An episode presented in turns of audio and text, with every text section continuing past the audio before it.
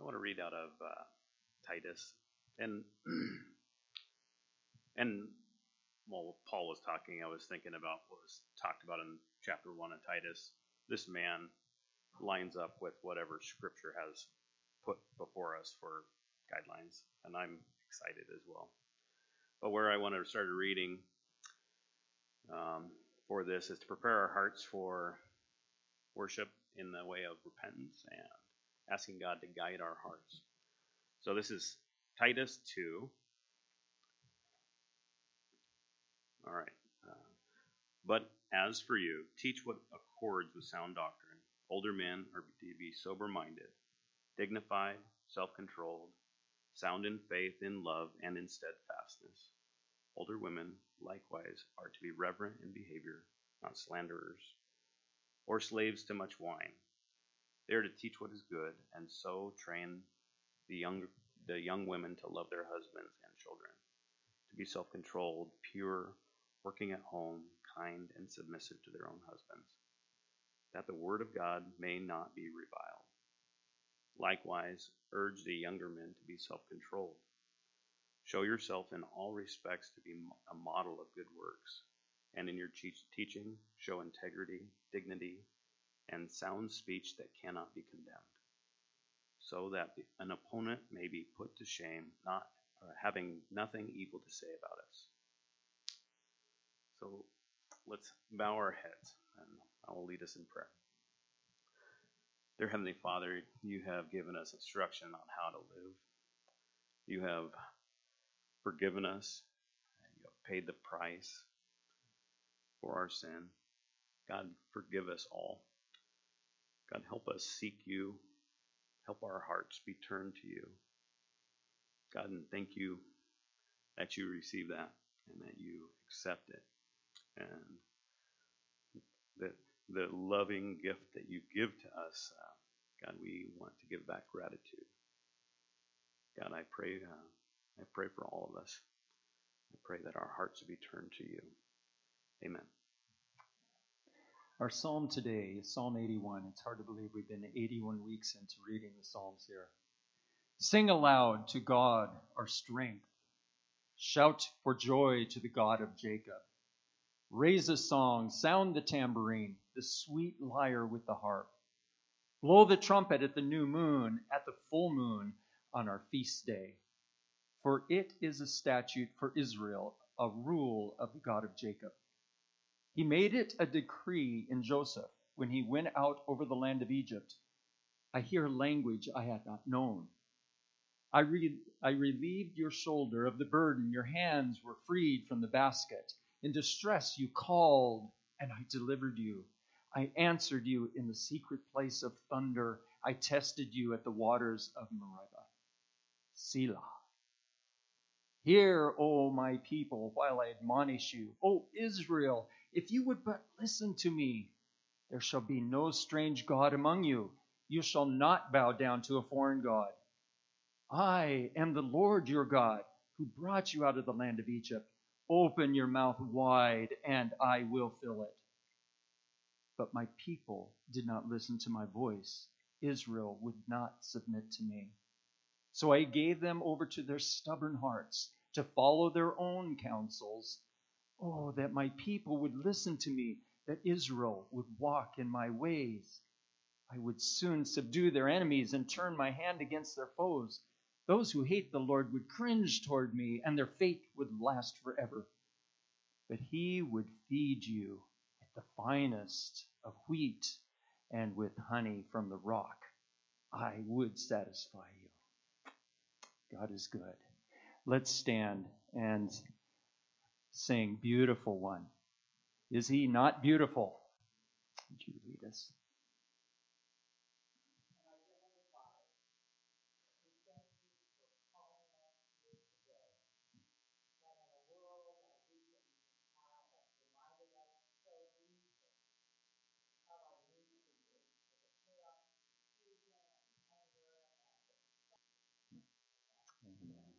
Thank you.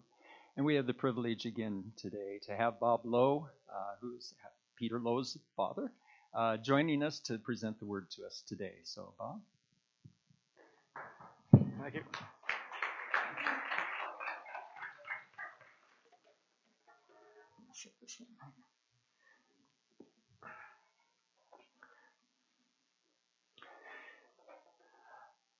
Last week, we talked about the difference between uh, secular love and biblical love. And this week, we're going to focus on marriage, look at secular marriage, our concept of it, and then biblical marriage. I forgot to tell you last week that there are actually handouts from uh, the, the, sermon. So uh, it's part one and part two. They're on where the bulletins are. I would encourage you that there's a lot of diagrams that are going to come up. Okay, don't worry about trying to copy those down because they're on the sheet and you can just uh, uh, you know kind of look at them later. And what I really like you to do is just concentrate on understanding. Okay, and then uh, if there's some insight you want to write down, go ahead. But don't worry about trying to copy down all the uh, uh, all the diagrams. And that you get the uh, the overflow of my engineering background. I like diagrams, you know, in terms of understanding and, and stuff like that. So, um, like I said, that uh, um, last week we talked about uh, uh, the idea of a love relationship, and we looked at uh, uh, love from the secular standpoint. And so we discovered that the secular love is romantic love. You can go ahead and do the next slide. So romantic love is based on feelings, emotions, and highest form of romantic love is tragic love. And we looked at that in terms of that tragic love is where you kill one or two people off, and because you want to hold that emotion really high, but emotions go up and down, so you just kill them off at the high point, and you get tragic love and a great love story. The problem is it's not a very good model for marriage, right? Short, short relationships there. And so then we went and said, well, what is a better model? And the greatest model would be the love relationship between God the Father and God the Son. And so we looked at that and we discovered that even though uh, in looking at that model, both of them have a love, but it's expressed the Father in terms of giving love and the Son in terms of submitting love. You can go to the next slide. And although they're different, they're both based on trust. And so what we saw was that instead of a uh, love relationship based on emotions, that God said that relationships are based on trust. And if you think about that, you realize that the good relationships you have with people are based on trust. And then from that point, we actually looked at uh, other relationships that God calls us to love relationships. The love relationship between us and the Father, as He calls us His children. And we saw that again, that God's giving love. The Father gave His Son, the Son gave His life, the Holy Spirit gave His very self. And what does He ask from us? he asks our obedience, that we submit to him in the same way that the Son submits to him. And then we went and looked at uh, love relationship in marriage and discovered that, lo and behold, it's the same dynamic. That there's a, a giving love, the husband loving the wife sacrificially, and then a submitting love in that the wife submits to the husband. So in looking at a biblical model of marriage, we need to understand how much God honors and and elevates marriage. And these are familiar verses. Jesus said, you know, for this reason, man shall leave his father and mother and be joined with his wife, and the two shall become one flesh. Whatever God should join, in no man separate. And then Hebrews, marriage is to be held upon honor on all. So marriage is a very honored thing in God's eyes. It's a love relationship that He's designed, and it's um, a special blessing that He's given given to us. But before we look at biblical marriage, let's take a look at secular marriage. Just basically uh, the thoughts and ideas that come with a heterosexual marriage, right? You have a man and a woman, and what does society say? So the question would be is what or why would two people get married, a man and a woman? And so you see a newlywed couple and you go up to ask, you know, and ask them, well, why did you get married? What would they say to you? We love each other. That's right. Isn't it obvious? You know, that's just pretty, uh, pretty straightforward. That that would be the number one thing that we would say, being in love. So what I want to do there is just make a diagram of that. So what are we going to symbolize uh, being in love? So next slide. So we're going to put this man and woman, husband and wife now, and we're going to put this fuzzy feeling of being in love around them, okay? Well, another reason that people get married is the idea of common interests or compatibility, right? That would be another idea. So common interests. So let's go back to the diagram and we'll put those two circles together and you get that purple inside. That's like that common interest in that way. Another reason that people might uh, say that we're getting uh, married is because we think we're going to be happier married than we will be happy unmarried, right? So go back to our diagram, and then we'll look at that. We'll put that little love, that heart up there, and you know, call it happiness. And the other thing we talked about was the, in along with happiness, the idea of fulfilling the other spouse. So we look at fulfillment. Let's symbolize symbolize that with a little arrow. So go back to the diagram and see these little arrows pointing toward one another. Not only am I going to be happy, but I'm going to my life is going to fulfill the other person, and that's going to make them happy also, right? So this is society's uh, concept of uh, of heterosexual love. Now, what's interesting is that the very reasons that people get married become the very reasons that people get divorced. Now, it sounds crazy, but it's really true. So, how does that happen? How come the very reasons you got married become the very reasons you get divorced? Well, let's look at them. Go ahead, next slide.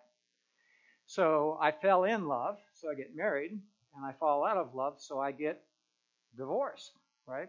And we had all these common interests, so we got married, and then we drifted apart, so we get divorced. You know, I got married so I could be happy and fulfilled, but I'm not happy and fulfilled, so therefore I get divorced. So it's crazy, but that's what happens. So let's take a look at those. So the this is the diagram, and now that fuzzy feeling in love is gone. Now, how does that happen? Well, the Righteous Brothers had a little song back in the 60s to kind of talk about that. Go ahead with that. I'd, I'd sing it for you, but I'm not a good singer.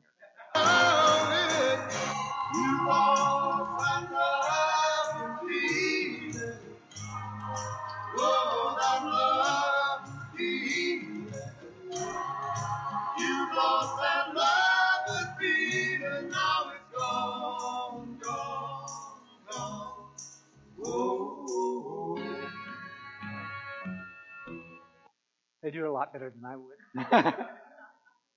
but isn't that true, right? You might not realize, but that was a number one song both in uh, England and also the U.S. It, in the 20th century, it was the most played song in the oldies and uh, either TV, radio, and that.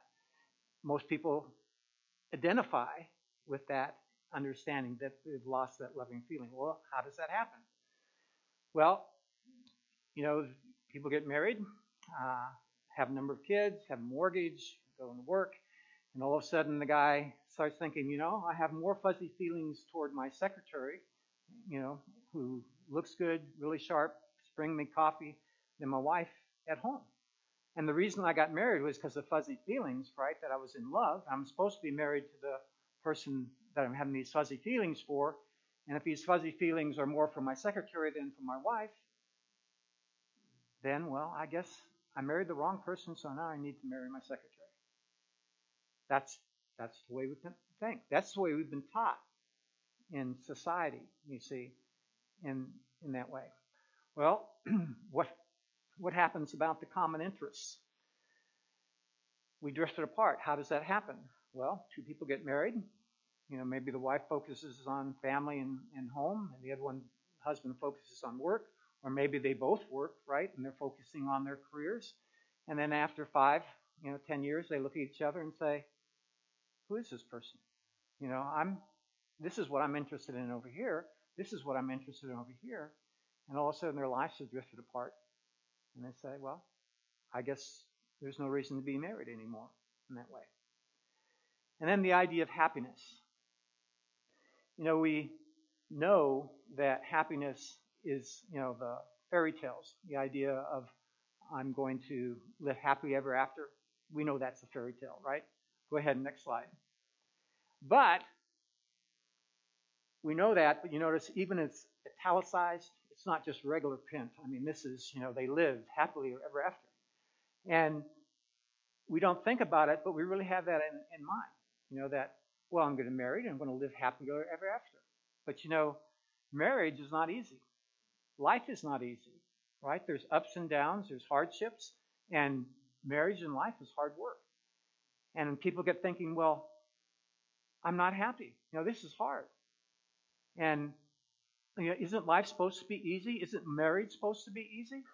And again, it's the lie of the devil, right? It's just not true, but we're just immersed in our culture to that. Romance novels, romance movies, you know, and they lived happily ever after. And so, well, if I'm not happy, then this must not be the right. Something must have gone wrong. And so the way I'm going to fix it is I'm going to get divorced and marry somebody else who's going to help me live happily ever after. It's the same way with the idea of fulfillment. That sometimes it's not so much, well, my life is just not what it should be. It's not fulfilled like I want it to be. You know, not, not achieved the things that I wanted to happen. Uh, maybe my wife and family is holding me back, or maybe my husband's not giving me the opportunity to do all the things that I wanted. And all of a sudden, well, I need to get out of this situation so I can be fulfilled. And the reality is, even though there's a, some desire to fulfill the other person's life, the reality is we're pretty self-centered and selfish, right? That in, in sinful nature. And so I generally think more and concerned about myself than the other person.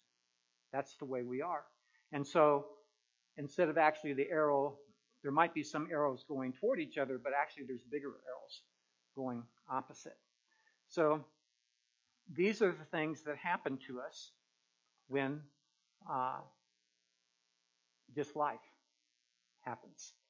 Next slide. So the question is, well, if that's these are three good reasons that people get married, you know, not shotgun wedding or you know marrying somebody for their money and stuff.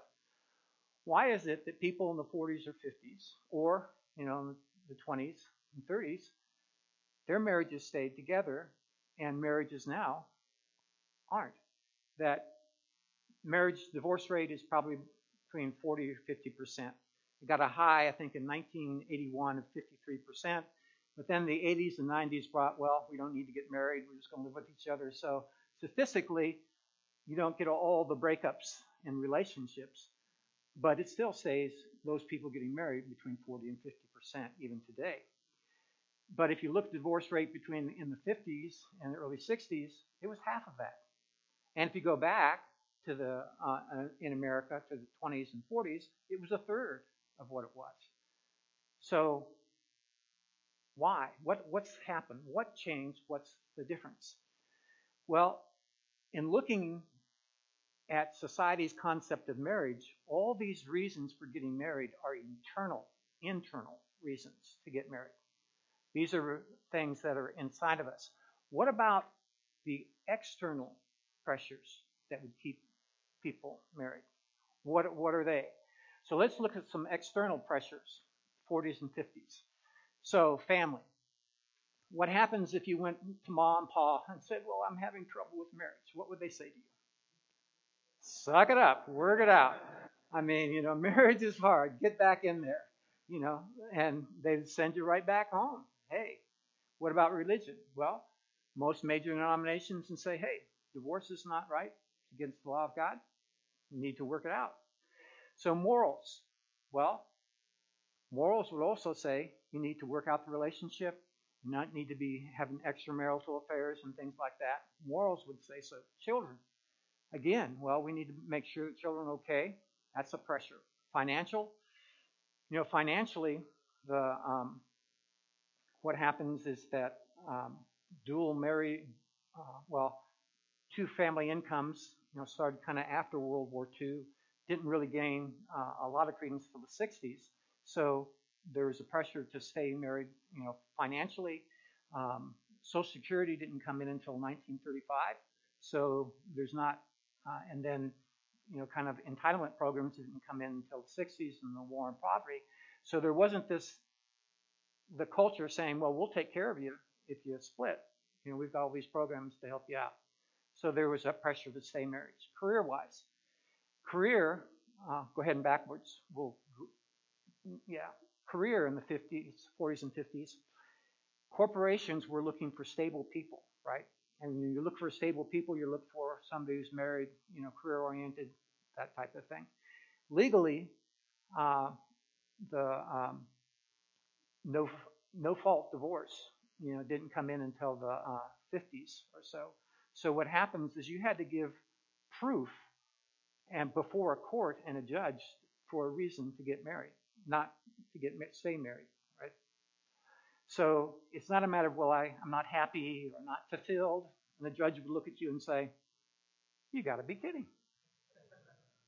You know that that doesn't work. That's not legal grounds in that way.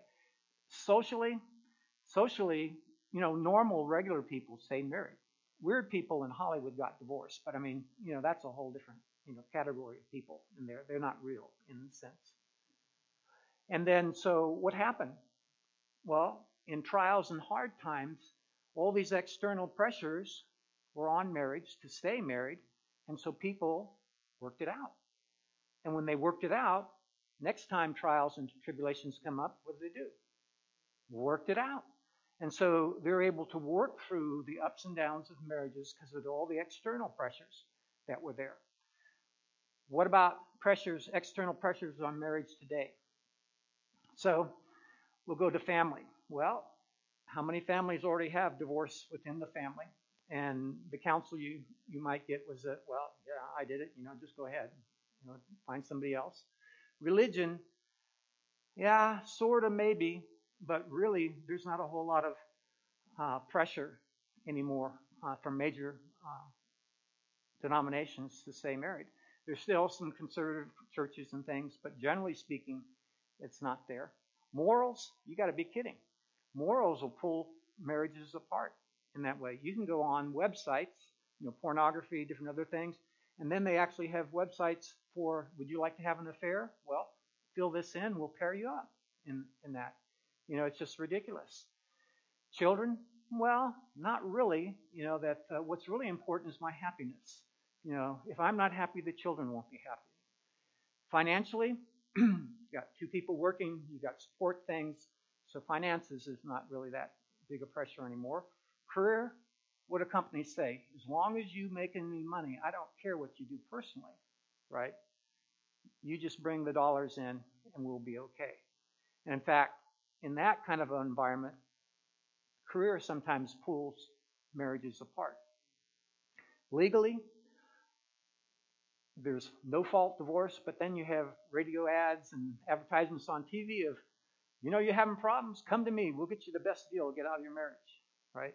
So, in that way. Socially, hey, you talk to your best friend at work and they'll tell you, hey, don't stick with that guy, he's a loser, you know, I got rid of mine.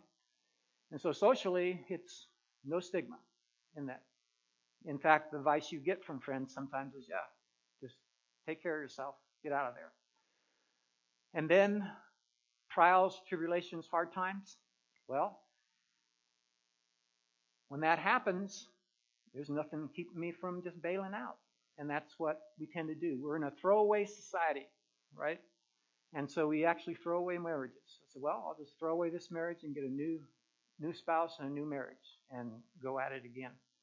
So the thing that happens is that you have external pressures that were used to be there are no longer there.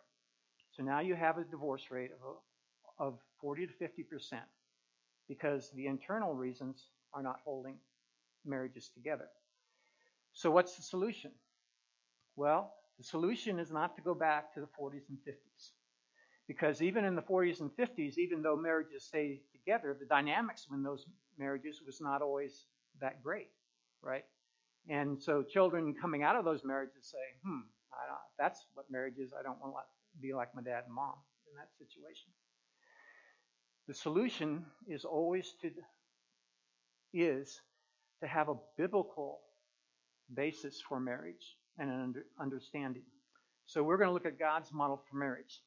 So one of the things that happens, go ahead and next one, is that this is society's uh, model, 50%. They did studies, and people who had some religious background, the divorce rate goes down to approximately 42%. You can show the next slide. So you put God up there, and you get 42%. That's still not very good in, in that way.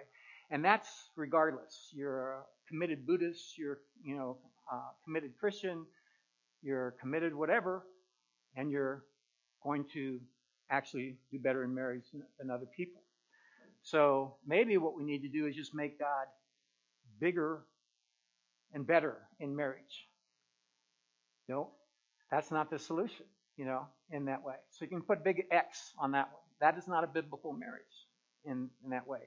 The dynamic of a biblical marriage is totally different, has a totally different foundation than a secular marriage.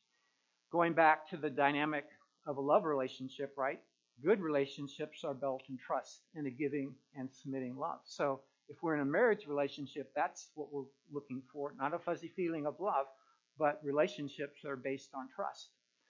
To go to the next slide, we talked about the fact that that's across the board is what God puts into love relationships. Love relationship in the Godhead, love relationship with us, love relationship in marriage. Next slide. There's another aspect of love that we didn't talk about last week in terms of biblical love, and that's the dual nature of love. In Jesus, when he died on the cross, it says, then Matthew, right, that uh, he's in the prayer in the garden, he says, if possible, you know, this cup pass from me, yet not I will, but as you will. And so that was a submitting love to the Father, right? Saying, God, this is not going to be pleasant. This is not going to be easy. It's going to be painful in a lot of ways. But because I love you, I will do as you ask me to. Jesus, in doing that, in loving the Father and submissively, was actually loving us in a giving self sacrificial love, right? Because in Ephesians it says, just as Christ also loved you and gave himself up for us. So in that one action, there's a dual nature. There's submission to the Father, and then the giving love to us. Well, the same thing exists in regards to God's roles for marriage. Go next slide. Or others. You have in First John, it talks about that the one who loves God should also love his brother also, right? So when I submit to God, I'm going to love others, either with a giving love or submitting love. But it's a dual nature. Anytime I love another person, I'm basically submitting to God's commandment to love my neighbor as myself, right? So then, keep on going. If we understand that, let's look at the dual nature of love and marriage for husbands.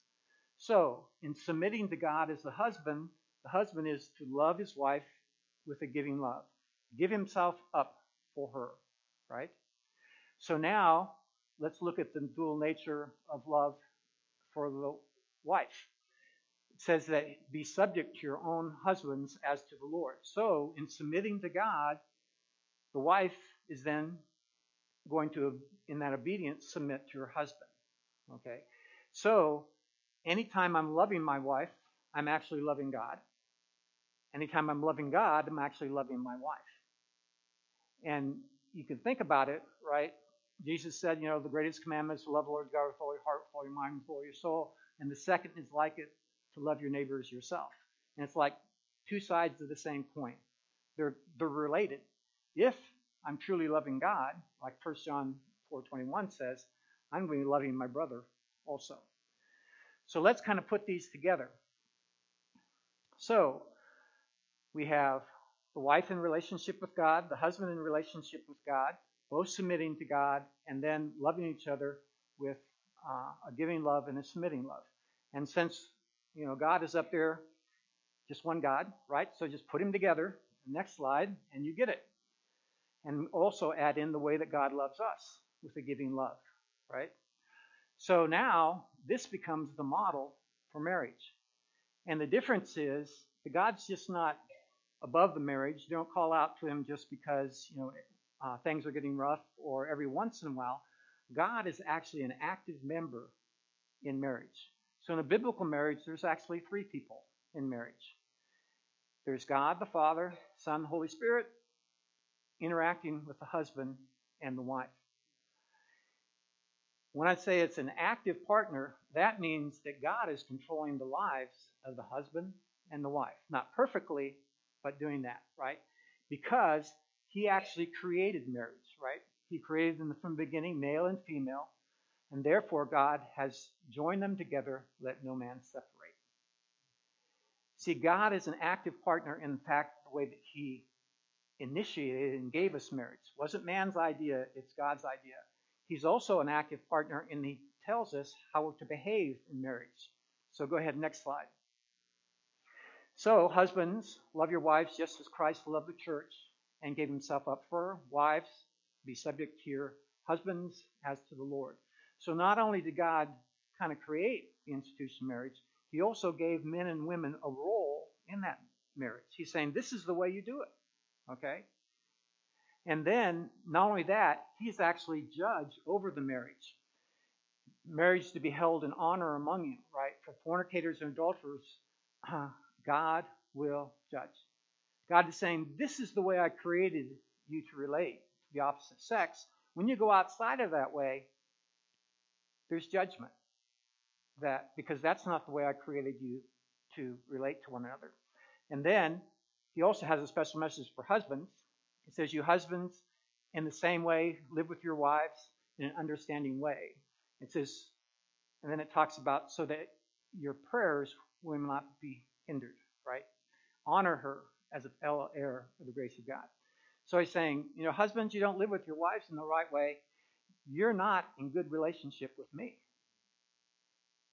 In, in that. So God is a judge over marriage in the sense of saying, I'm going to discipline you if you are not operating correctly within that marriage. God wants to be an active partner in that. And of course, He disciplines us for our good so that we would live rightly and experience His blessing in doing the right things. Next slide. So, one of the things of living with your wife in an understanding way, guys, is that women are like fine china, not Tupperware. Okay? So, guys tend to uh, relate to each other like Tupperware, you know. Hey, Jimmy, how you doing? You don't go and slug your wife in the shoulder and say, how you doing, right? And the thing that happens is that the nice thing about Tupperware, you remember Tupperware? I can just throw that across the room and it just bounces off the wall and nothing happens, right? Tupperware is great for kids, right? It's, it's just not going to break in that way. But that's not what women are like. They're like fine china. The thing about fine china, if I throw it across the room, what happens? Shatters, right? Uh, I did this illustration in our church one time, and I had um, Barbara's grandmother's fine china. I also had our fine china from marriage, and I was about to throw it across, and you know what happened? the whole congregation just gasped.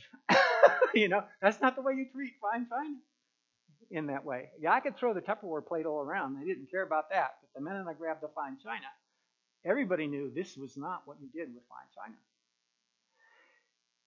And that's the thing that if you treat fine china like fine china, then when you set it out, you're honored because of the beauty that's there, right? It's not when it's all taped up, you know, glued together, cracked, and you put it out in to serve it, and everybody looks at it. That's interesting. You see, God desires husbands to honor their wives in a way that they're presented as fine china to other people. That they're honored, that they're beautiful, and they bring honor to the husband because of the way they've been treated and the way their heart, their lives radiate in, in that way. One of the things that happens is that it's not that you will understand your wife, it's that you live with her under, with understanding. Okay? So, guys, we will not operate and think like women do. But with enough experience, you recognize what is important to her, and then you say, Well, that's not important to me. Well, it better be, because if that's important to her, I'm going to live with her in an understanding way such that she's honored. Does that make sense? I don't have to know or think like a woman. I just have to understand what's important, what's not important, and follow through with that. Okay. Next slide. so, the world's model of marriage, God kind of fits in as, as an overseer. Biblically, the biggest difference is that God is an active partner. What that means is, is you've got to be an active partner with God. You have to have a relationship with God. You have to know His Word. You have to be submissive to God. You need to be willing to submit. None of this macho stuff and says, well, the wife's got to accept me like I am. And God says, nice try, buddy. That's not the way it is. I need to change. I need to live with an understanding way. You know, that I need to do that in order to be in right relationship with God that way. Next slide. so, we talked about the fuzzy feeling, right? That that uh, is replaced with an, uh, trust and God being an active partner. What about the separation, drifting apart? Well, in a biblical marriage, it's not common interest. Go ahead, next slide. It's actually, in the biblical marriage model of marriage, it's your common commitment to God. That's the things that are going as God active partner. Go ahead, next slide. So there's that trust and commitment in terms of versus feelings and love. Go ahead, next slide. And so from being love or romantic feelings, there's a covenant relationship, trust from faithfulness. So now there's a commitment. You can go against your feelings. Did you know that? It's okay. It's not being hypocritical. Well, if I don't feel like it, I shouldn't do it. It's hypocritical. Okay? How many of you 5 o'clock or 6 o'clock, when you have to get up to work, feel like going to work? What do you feel at 5 or 6 o'clock in the morning? Feel tired, right? You know, you know okay. but you get go to work. Why? You have a commitment. And also, you'd like to put food on, food on the table for you and your family, right? So, almost daily, you're doing something against your feelings. It's just because you know the importance of it in order, the way that you're living life, right? So, the trust is a commitment. You know, there's a lot of beautiful women in this world, but I only have eyes for one. That's my wife. Why? Because that's my commitment. Do you see that? You see that? You have to make that kind of decision. That's what Job said. He says that my eyes are not going to wander. They're going to be committed in that way. The world is going to give you all sorts of reasons to be looking all over the time. No. This is the one that God has given me. She's a precious gift, and she's the one I'm sticking with because that's a commitment. I'm married. Next slide. So we talked about common interests, right? That that's part of the reasons people get married. But in a biblical marriage, the strength is not common interests. Next slide. You see, we want to say, well, that's the common interest. That's not the strength of the marriage. Go, next slide. This is where the strength of the marriage is. Because what happens is we're pretty fallible. You know, we get upset, we get angry, we get jealous, we do all those different human things, emotions, right? But God does not. And so what happens is that if my relationship with God is strong, even when my wife is unlovely, I will continue to love her because I'm going to be obedient to God. Even when my husband's acting like a jerk, I'm going to continue to love him because I have a relationship with God and he has told me that I need to submit. And as you submit and God works on your husband, things work out in that way. So, what God has done is He says, I want you to use the strength of your love for me so that you can be a better husband and you can be a better wife, that you can really do what you need. And again, go ahead, next slide. remember we talked about trust? Well, that's we also another word for trust is faith, right? In trusting God, I'm putting my faith in Him that even though things are maybe not working out exactly where I want them down here, as I trust God and continue to be obedient to Him, He will work through what needs to get worked through in that way. Next slide. so instead of common interests, we have a common commitment to God. That's going to be the strength of the uh, of marriage. Next slide. So we talked about happiness and fulfillment, right? So what is that in a biblical marriage? Go ahead, next slide. Well, we have a problem, right? Because one of the things that happen is that because we're selfish, right? It talks about Sheol and Abaddon are what never satisfied, and nor are the eyes of man ever satisfied. See, we, we tend to be selfish people. Next. And then it talks uh, in Ecclesiastes that he who uh, what loves money, they will not be satisfied with money. We just are selfish and don't don't have satisfaction. And then in Habakkuk, it talks about the man who is going to basically is not satisfied till he conquers the world. He's just going to keep on going. The reason that happens, next slide. Illustration of this is the Sea of Galilee and the Dead Sea. Now, they're both filled by the Jordan River. Okay? Sea of Galilee is a living lake, right? Fishermen, fish, it's it's alive. Okay? And the reason is is that the water flows through it.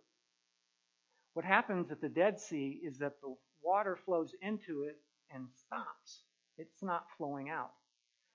It's the picture of selfishness. Everything, I'm going to keep everything for me. And then because the salt is there, right, it just gets more and more salty until finally it deadens the water. Nothing can live in it.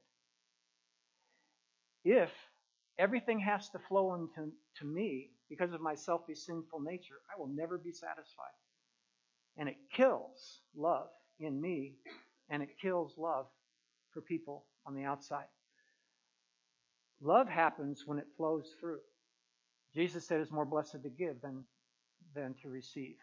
And that's what we need in marriage. So, next slide. So, what, instead of a little heart there, put a cross. Because even in marriage, the purpose of marriage is not happiness for you, it's actually fulfilling God's purposes through your marriage. The byproduct is happiness because God uh, brings that. But the focus is not my happiness, the focus is doing the will of God.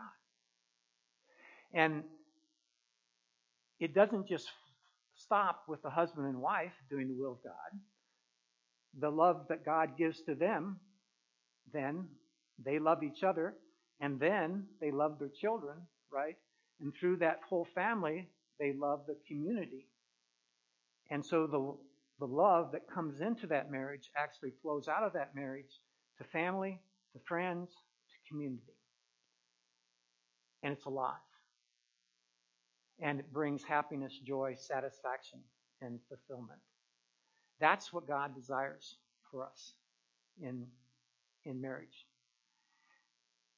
The thing we need to realize is that biblical marriage is not just God on top of a secular marriage. It's not about fuzzy feelings of love. It's not about common interests. It's not about happiness and fulfillment, living the happy ever after. It is totally different. It is based on the fact that God is an active partner.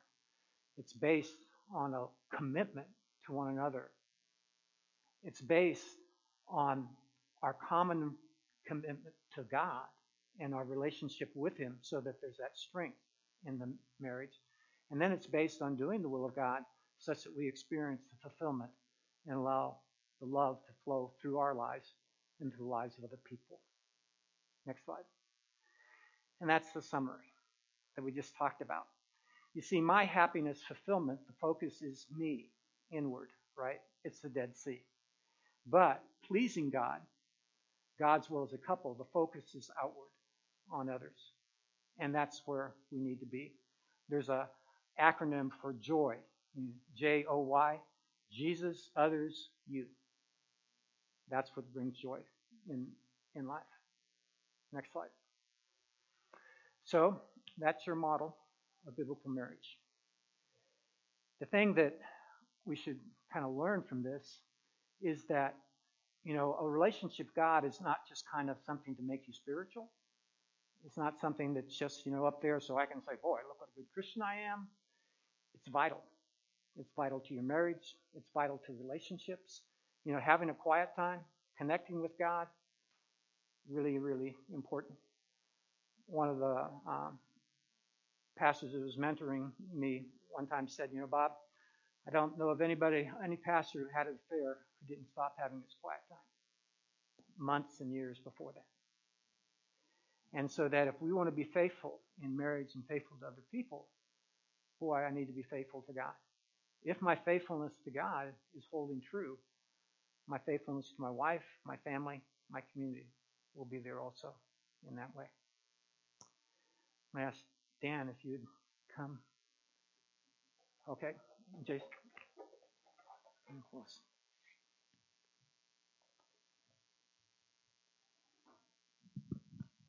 Thank you, Bob. Let's stand as we close with Great is thy faithfulness.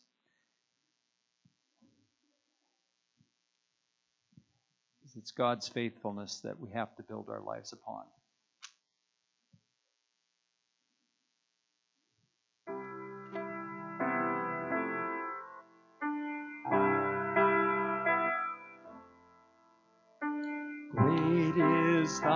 Faithfulness, O God my Father.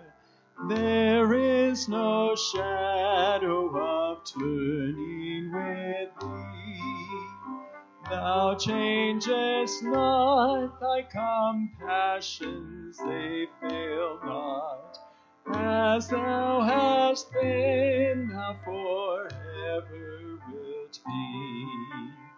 Great is thy faithfulness, great is thy faithfulness. Morning by morning, new mercies I see.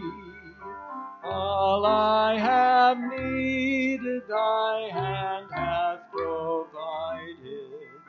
Great is thy faithfulness, Lord, unto me.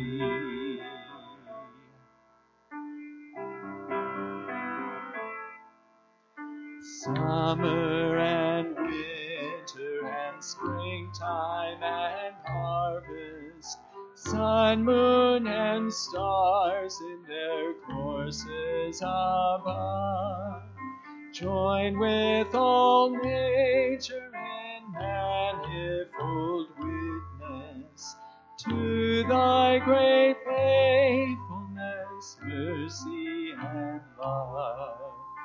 Great is thy faithfulness, great is thy faithfulness. Morning by morning, new mercies I see. All I have needed, thy hand hath provided. Great is thy faithfulness, Lord,